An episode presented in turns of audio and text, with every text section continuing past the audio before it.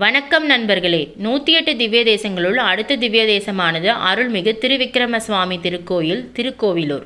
இத்திருத்தலம் நடுநாட்டின் நாற்பத்தி ரெண்டாவது திரு திவ்ய தேசம் ஆகும்.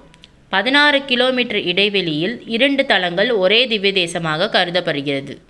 முதல் திவ்ய தேசம் திருக்கோவிலூர் இங்கு மூலவராக திருவிக்கிரமன் காட்சி தருகிறார். தாயாராக பூங்கோவல் நாச்சியார் காட்சி தந்து அருள்பாலிக்கிறார். மற்றும் உற்சவராக கோபாலன் காட்சி கொடுக்கிறார். மூலவரான திருவிக்கிரமன் நின்ற திருக்கோலத்தில் காட்சி தருகிறார்.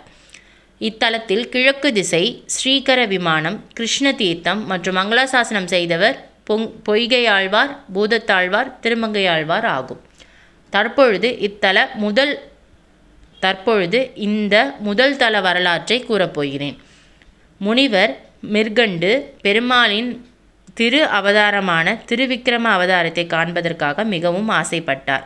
அதற்காகவே பெண்ணை ஆற்றில் குடில் அமைத்து தன் துணைவியோடு தவம் மேற்கொண்டார். முனிவர் மற்றும் அவர் துணைவியாரின் தவத்தை கண்டு மகிழ்ச்சி அடைந்து பெருமாள் திருவிக்கிரமராக காட்சி தந்தார். ஆதலால் இத்தல பெருமாளுக்கு திருவிக்கிரமன் என்று பெயர் வந்தது. தற்பொழுது இத்தல சிறப்பம்சங்களை கூறப்போகிறேன். மூலவர் மூ- மூலவர் திருவிக்கிரமன் உலகம் போன்ற பெரிய மேனியாக காட்சியளிக்கும் திவ்ய தேசம் இந்த திவ்ய தேசத்தில்தான் மூன்று முதல் மூன்று ஆழ்வார்கள் முக்தி அடைந்தனர் ஆழ்வார்கள் மூவர் சேர்ந்து பாடிய திவ்ய தேசம் தற்பொழுது இத்தலத்திற்கு செல்லும் வழி மற்றும் கோயிலின் நடை திறக்கும் நேரத்தை பற்றியும் கூறப்போகிறேன் நேரம் காலை ஏழு மணி முதல் பன்னிரெண்டு மணி வரை மாலை நான்கு மணி முதல் எட்டு மணி வரை. வழி திருக்கோவிலூர் ரயில் நிலையத்திலிருந்து மூன்று கிலோமீட்டர் தொலைவில் இந்த திவ்ய தேசம் அமைந்துள்ளது.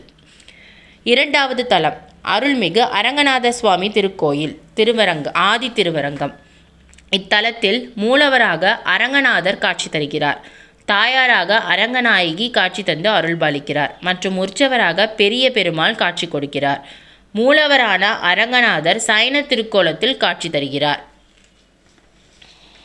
இத்தலத்தில் கிழக்கு திசை சந்தோமிய விமானம் தென் பொன்னையாறு தீர்த்தம் மற்றும் மங்களாசாசனம் பாடியவர் திருமங்கையாழ்வார் ஆகும். தற்பொழுது இத்தல வரலாற்றை கூறப்போகிறேன். அசுரன் சோமுகன் தேவர்களின் வேதத்தை திருடி அவர்களை தோற்கடிக்க எண்ணி சமுத்திரத்தில் வைத்தான். தேவர்கள் கவலையடைந்து பெருமாளிடம் வேதங்களை திரும்பப் பெற வேண்டினர்.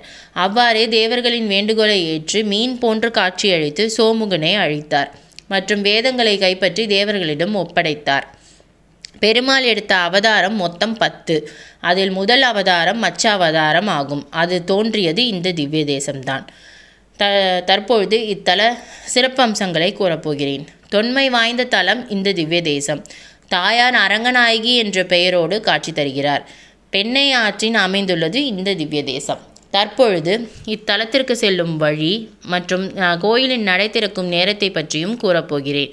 காலை ஏழு மணி முதல் இரவு எட்டு மணி வரை முழுவதும் தரிசிக்கலாம். வழி திருக்கோவிலூரிலிருந்து பதினாறு கிலோமீட்டர் தொலைவில் இந்த திவ்ய தேசம் அமைந்துள்ளது. நன்றி வணக்கம்.